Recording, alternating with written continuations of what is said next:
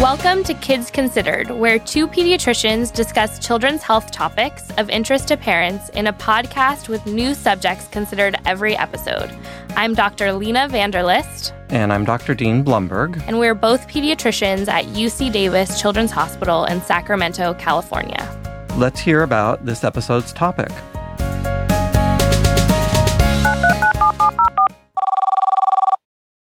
My name is Rachel, and I have an almost three year old son named Riley who has gotten super, super picky lately with eating in terms of loving all the typical toddler foods such as french fries, chicken nuggets, mac and cheese, and not loving any of the vegetables ever. Um, he still will eat fruit, but veggies has been really hard for us. So I was just wondering if you have any tips. Thanks.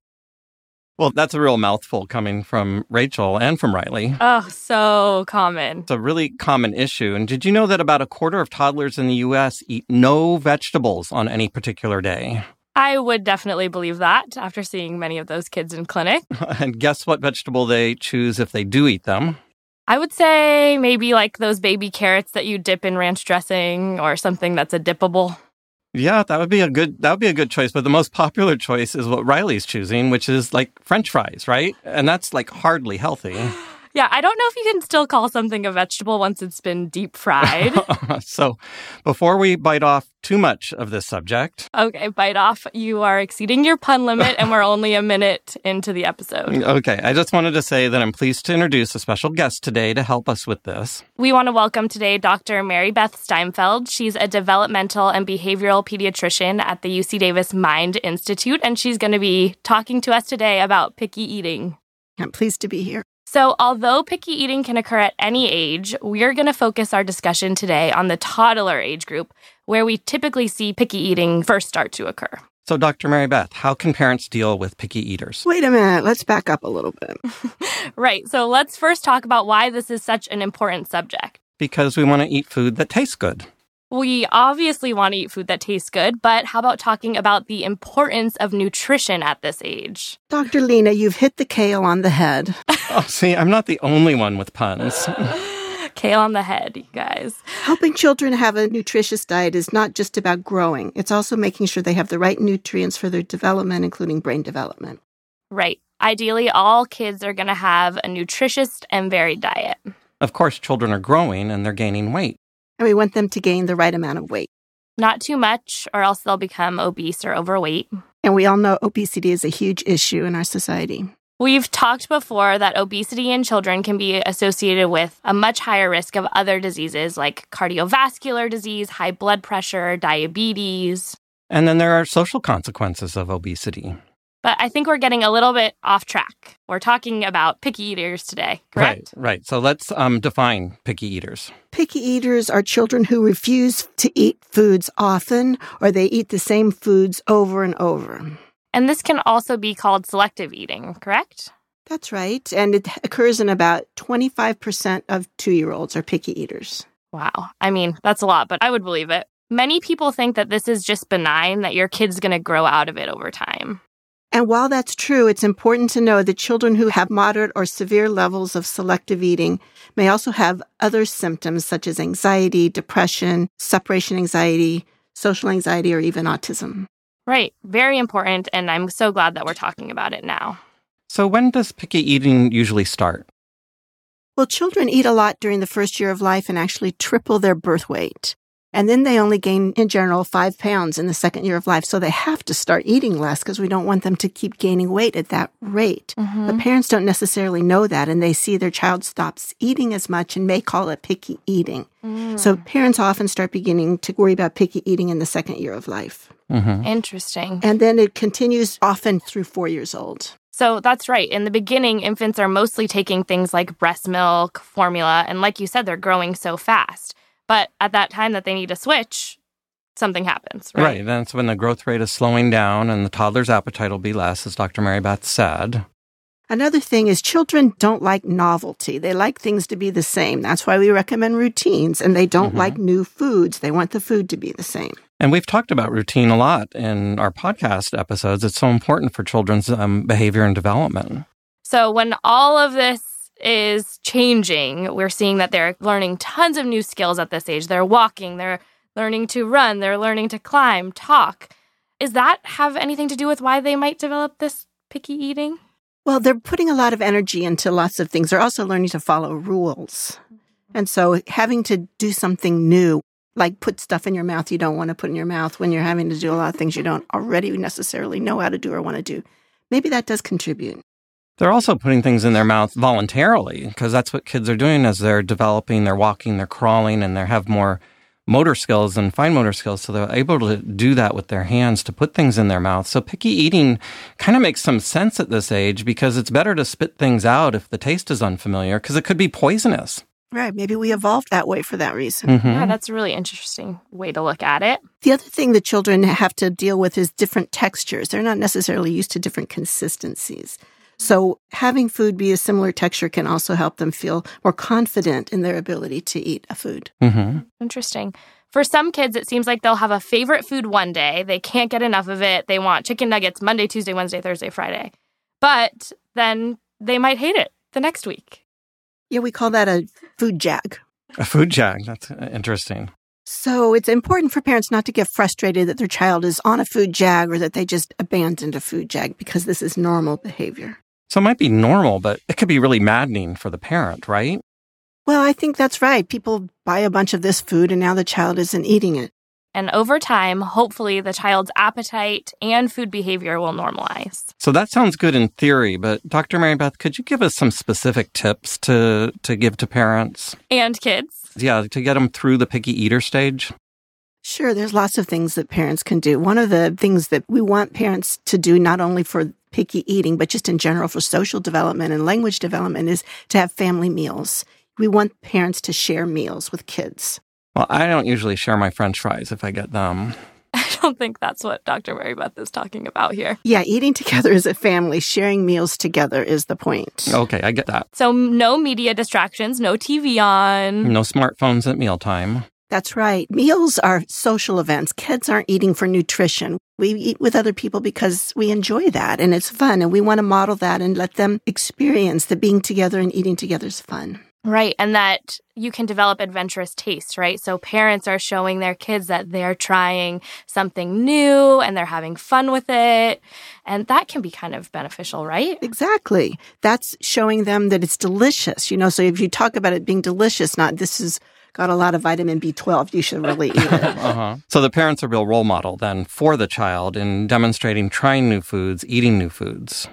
And this is an important point because a lot of parents feel tempted to make food that the child will eat as opposed to offering what everyone's eating. You want to offer the same meal to everybody. Right. Like we're all having Indian food, but oh, I made like a little bowl of mac and cheese just for you. You would recommend against it. I recommend against that. Well, first of all, it's harder on who's ever making the meals, but also mm-hmm. the child's getting used to the idea that they can eat separate food, and that's not encouraging a diverse diet. There's not a separate meal for the child, even if the child's refused what's being served. You know, when you're doing that and your child is a picky eater and you're offering them Indian food, for example, and they don't like Indian food, make sure you offer at least one thing that they like and have it on everybody's plate. So let's say you do this and the child still refuses to eat. So should the parent make a big deal out of this? No, don't do that. Okay. because then the child has a big reaction to that. It's better for the child just to eat when they're hungry, not eat when they're not, and the parents to stay out of that. The child's responsible for what they eat. So we're really trusting that the child will eat when they are actually hungry. So, for example, if they had a large breakfast or lunch, maybe they're not going to be hungry for dinner, and that's okay, right? Right, but the parent still provides food for just in case they want to eat. And it's the child's decision to eat it. Or not eat it. All right, so we're not pressuring children to eat and we don't punish them if they don't eat. Exactly. This is a big problem because a lot of children do feel pressured because their parents want them to eat a healthy food or eat that food they just bought for them. And it can make them actively dislike the food because they're feeling pressured to eat it. And that feeling pressured makes it harder to eat. So, it seems like the best reaction to forcing them to try a new food is not having a reaction at all. And does it pressure the child to even label them a picky eater? No, try and say something positive like, oh, okay, you're not ready to try that new food today. You're still experimenting with it. So positive. So Positive. instead of saying they're picky, what would you say if like another parent like commented on your child? Like your kid is such a picky Right. eater. Oh no, Charlie's just learning to love new foods. I like that. Or they haven't tried that food enough times yet. Okay, so let's talk about bribery. So some parents bribe their children by offering treats to eat new foods. I know, not a good idea. Well, it makes the treats the preferred food, and the other food is something that they don't want to eat. It's an unpleasant thing. This strategy is one of the ways that mealtime battles evolve. So, children who learn to make deals about eating will learn to make the deals and ask for the rewards for doing other routine things in their life too, like getting dressed or going to sleep or brushing their teeth. They're thinking that all of this is tied to like the popsicle after dinner. What about a child who seems to keep refusing a particular food? Should parents just give up on that food? No, they should keep trying. It turns out that we need to taste a new food up to 10 or 15 times before our taste buds get used to it. I remember that with mushrooms for me. I was like, mushrooms, ew, they're so slimy. I used to call them like ears or something. Like, I don't know why I thought that. But after, you know, 10, 15 times, I couldn't get enough of them, even Really? as a kid. Well, that can be tough to swallow though for parents because they might give up after watching the baby, you know, toss the mushrooms or spinach or something. If they toss them like five times in a row, that would be really discouraging for a parent.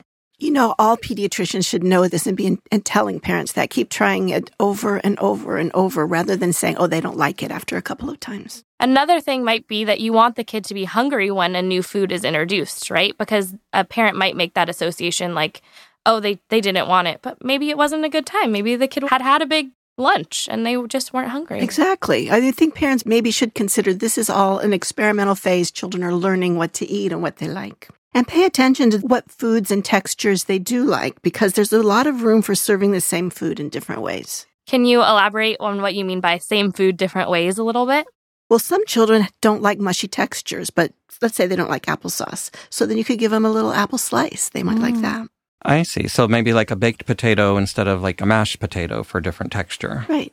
You can also combine mushy foods with crunchy foods, like dipping an animal cracker in applesauce. Or french fries and ketchup. Drop the french fries, Dr. Dean. We're not trying to get all the kids hooked on french fries like you.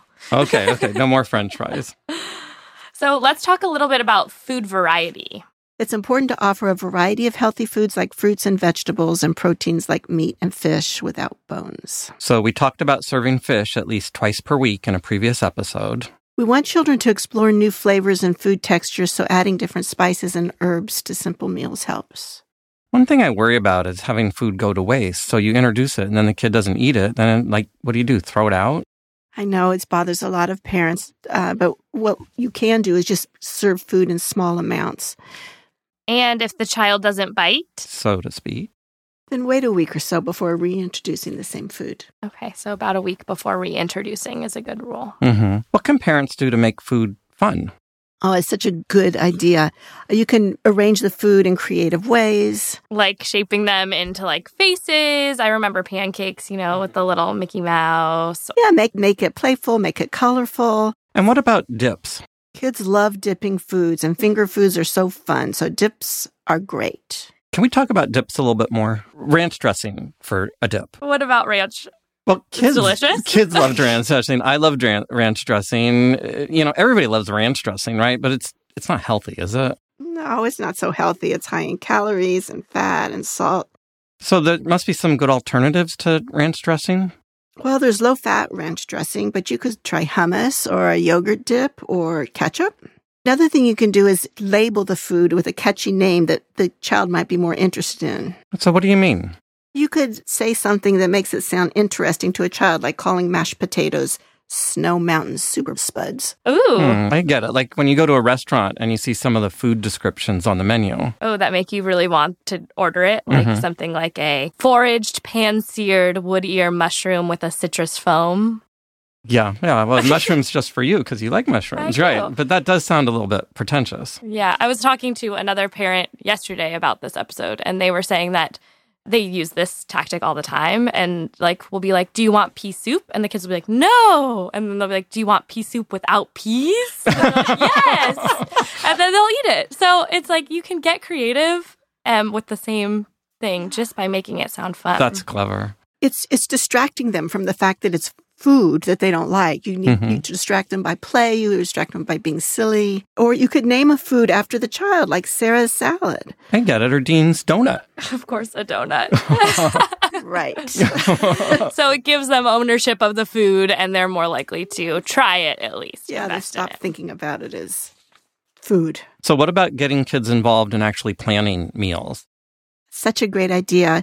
Let them pick what you're going to make for dinner, what fruit or what vegetable, or take them to the grocery store and let them pick. Farmers markets are great places to take kids. Mm-hmm. It also lets them develop and be aware of their own interest in food and give them some control and autonomy. Right. So you're at the farmer's market and you're walking around and instead of saying we're having squash for dinner you can say look at these zucchinis or these squash or these carrots which one do you think that you want for dinner tonight and i've also seen some child-friendly cookbooks what do you think of these i think these are great it gives children ideas and choices and lets them pick out new recipes to try Okay, so they've picked out a recipe. What about helping them make it, having a kid in the kitchen? Of course, they should help you. They can do some things, you just need to supervise them. So they can stir or sift or count out the ingredients. But maybe wait on the knife work until they're a little bit older. Considering this is a toddler episode, yes. Uh, please. Thank you, Dr. Obvious. when children help make a meal, they're more likely to want to taste their creation. So, definitely big thumbs up with letting your kids help with meal prep. I've heard of food bridging. Can you explain this? We call it food chaining, but food mm. bridging, I think that's the same thing. Mm-hmm. So let's say your child likes Ritz crackers and you want your child to eat pizza. So you could say, okay, well, Ritz crackers round and it's kind of orange. What if you make a cut out a little piece of tortilla and put some orange cheese on it, like cheddar cheese? Then you can talk about how they're similar in color and talk about that. It distracts the child from the eating of it and more about the type of food. And then you keep chaining till you finally get to that pizza you want them to eat. Do you really have to get no, kids to eat don't pizza? Have to chain to pizza, but right, right. I see what you're. I see the uh-huh. analogy. Pizza's so. okay. Pizza's there's nothing wrong with pizza if it's I, I, pizza. I agree hundred percent. So maybe something if they like the the taste of carrots, but they're adverse to any other vegetable, then you could mash up some carrots and then you could transition to something else that's orange, like mashed yams. That's sort of like a healthy train. Yeah. And you could even say, look, at this one's orange and this one's orange. Uh, are they soft or hard? You know, how yeah. do they taste the same or taste different? So you're just thinking about it mm-hmm. and experimenting without making them eat it. I see. So, what about more challenging food? So, it, with toddlers, introducing things that may taste bitter or sour, and you kind of see their cute little face when they try it, and they're like, ah.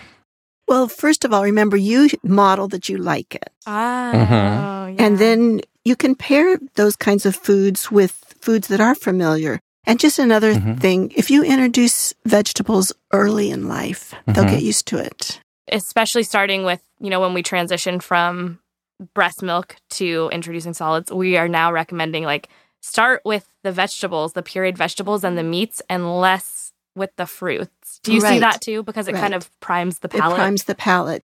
And also, they can even just suck on a, a vegetable. They don't have to eat it. And remember, 10 or 15 times. So let's say we finished the meal and now it's time for dessert. Oh, dessert. Everybody's favorite time of a meal. What's the best way to handle dessert? Well, you can serve a small treat at the end of the meal. And even if the child hasn't eaten much? Remember, it's not a reward, regardless of how much they've eaten. Gotcha. And what is the message we're sending? Because, you know, I'm worried that they might feel like, oh, this is a positive reinforcement. I'm getting a cookie, but I didn't even touch any of my dinner. Well, the message is that this is the sequence of meals. Mm-hmm. And sweets have their place when eaten in moderation. That makes mm, sense. I agree mm-hmm. with that. It takes away the power of dessert being special. It also makes it so there's not a big battle at dinner with negotiating, right? Like just take two or three more bites and then you can have this. So hopefully you establish more consistent routine. That's right. At mealtime. Takes away the power struggle. So we usually have dessert last, but what about some people like to have dessert first? Can a kid choose to have that? Will that like totally ruin ruin their eating habits? No, they can have dessert first. A little small treat with dinner's fine. So if they eat this first, then what? Then they eat their vegetables. okay, so it's so But then it takes away like when I went to college and I was like, "Oh my gosh, I could have dessert before dinner." That that was pretty exciting. So. We're programmed that way. So if we just program that there's different flavors and you eat them and you eat them at meals. I could get behind this. Mm-hmm. Okay, so they're just part they're just part of the meal, but they're not the only part of the meal. But I know how I would deal with dessert. What's that? Just get rid of it. What? You're not a big sweet guy, are you? No, no. okay, so I want to bring up a situation that parents often worry about, and that's the dreaded restaurant tantrum. Oh, those are the worst. Or maybe the second worst to like the tantrum on the plane, right? I don't know. Everybody's trying to have a nice meal, and there you are with your kid screaming and throwing a chips across the restaurant. what do you do in that situation? It makes sense to me that you would take your child out of that situation, go to the bathroom, go to the car, or walk around outside and wait till they quiet down. What if they don't quiet down? Well, maybe you'll have to leave the restaurant. But like we've talked about before in our tantrums episode, this is a normal part of development. Tantrums come with raising kids. You know, never blame yourself. Never let those like angry eyes looking at you from across, you know, the restaurant. Don't take that to heart, right? Part of the game. That's right. There's a lot they're getting used to in life, and one of those things is restaurants. hmm So, some children are extremely picky eaters, and parents might be concerned that even with all these tips, it won't result in a healthy diet and having the nutrients they need to grow. You know, pediatricians are very interested in children's growth and development, and so they want to know if you're having concerns about their uh, diet. What they'll do is um, look at their height and weight. So, one thing you might want to mention is your specific concerns. Mm-hmm. Definitely. Remember, picky eating is a normal part of development for toddlers. Parents just need to be patient and have confidence that their child is going to learn to eat. One more thing about picky eaters. Sometimes it seems like they're practically eating nothing, and you just wonder how they can be growing. Right. And the pediatrician says, look at their growth curve. They're gaining weight beautifully. They're growing great. I know that's so funny. One of my friends, it's like, it seems like all their kid eats is those juice packets. And he's like, he's growing so beautifully. And you're like, how is this even possible? But it is. They are getting their calories. It's almost like their calories and their nutrients, like they're absorbing them through the air or something. There are kids who don't eat any foods from certain food groups. A child should be eating at least some food from every food group. And so that's a little more than picky eating. Right. And that's something you want to tell your pediatrician they eat zero green vegetables or zero vegetables or one vegetable. And then c- concerns may start to rise about their nutritional intake, but the nutrition balance, even if they're growing well. hmm There have been several um, media reports of kids who've had extreme selective eating and have had really serious um, deficiencies and required Things required. like we don't see anymore, like scurvy, or rickets or exactly. certain things. So Yeah. it is important. We're, you know, we don't want to downplay it as just a normal developmental phase. If you have concerns, talk to your doctor about them. Yeah. I mean, picky eating is normal. It's just that if it's extremely restricted, then the pediatrician will help you get more help for your child. Is there anything else you'd like to add, Dr. Mary Beth, that we haven't addressed regarding picky eating? Well, I think that if meal times are taking more than 30 minutes, that's a red flag. If the child has such severe behavior problems that you're running around the house trying to get them to eat something, that's a red flag. And uh, like I said before, not eating from any food groups, you know, or just, or, you know, so restricted you're, you're eat, the child's eating less than say 10 foods. You know, that's a big concern. So we expect children who just have a problem with their eating, they're eating 30 or more foods. Kids who are eating less than 10 or 15 foods, that's a problem. And in mm-hmm. between, that's something you probably want to monitor with your pediatrician. There are therapists who work on feeding. Speech therapists and occupational therapists actually provide feeding therapy, just like you get speech therapy for a lisp or physical therapy for a broken leg. And people may think that sounds interesting, but they make it so fun. Like you, if you've seen any of these therapists work with kids, it's like a playtime for them. They love coming. And they're like, and the type of foods they're eating, their parents are like, what? They never eat that at home. It can be very effective, and the earlier that's identified, the better. So if your child's restricting and restricting, talk to your pediatrician. Mhm. And I've heard a lot of stories from Dr. Mary Beth because Mary, Dr. Mary Beth is the head of our feeding clinic at UC Davis Children's Right. Hospital. And there's not that many feeding clinics around, but they can really make an important difference in children's lives. Yeah. So let's summarize the main points of how best to approach a child who is a picky eater. It's important for children to have a nutritious diet for their growth and development. About 25% of children are picky eaters or selective eaters. Children grow out of this stage, but it can be associated with other issues like anxiety. It usually starts in toddlers. We can help by making healthy food choices available for your child. Eating as a family is an opportunity for parents to model healthy eating and enjoying different foods. Include at least one food that you know your child likes with each meal. But try not to make a separate meal for your child. Pressuring kids to eat or punishing them when they don't eat will make the behaviors worse. And bribing kids to eat can lead to more battles and tension down the line. Don't give up when a child refuses a particular food. Remember, it can take 10 or more times of trying a food before a child will accept it. And making food fun with fun shapes, dips, and names can make it more interesting to children. Involve children in buying food and preparing food. And finally, dessert definitely has its place in a meal. But it's just part of the meal, not the only part. So let's get back to um, Rachel's question. And I think she mentioned that Riley is eating some foods. He just has preferences and he's he's eating french fries. That's a vegetable. Mm, yeah. So I guess some recommendations we can make is naming it like Riley's radishes aren't are a little bit of a hard one, but like let's think about what we could name. But she could make it fun and use dips fun. and little like you know a spiralizer and make little mm. spirals Ooh, of carrots or yeah. So we thank Dr. Mary Beth Steinfeld from the Minds Institute at UC Davis for joining us for this episode. But Dr. Dean and I take responsibility for any big errors and even the small errors. yeah. So um, instead of doing a joke at the end, I thought we could summarize some of the main issues that we talked about in a song. Here we go again, everybody.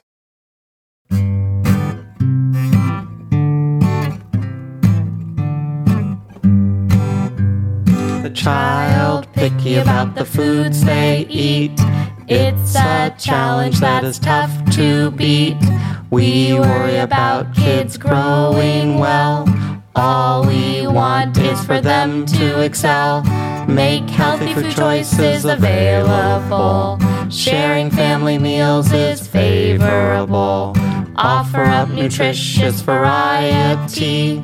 Making food fun decreases anxiety. Some strategies seem like natural solutions but pressure or punishments, these are delusions. Offering bribes and rewards will not succeed. This will just result in creating more greed. Make healthy food choices available. Sharing family meals is favorable. Offer up nutritious variety. Making food fun decreases anxiety. Is it the texture or the taste that turns them off? Is it the appearance or the smell that makes them scoff? Make healthy food choices available. Sharing family meals is favorable. Offer up nutritious variety. Making food fun decreases anxiety.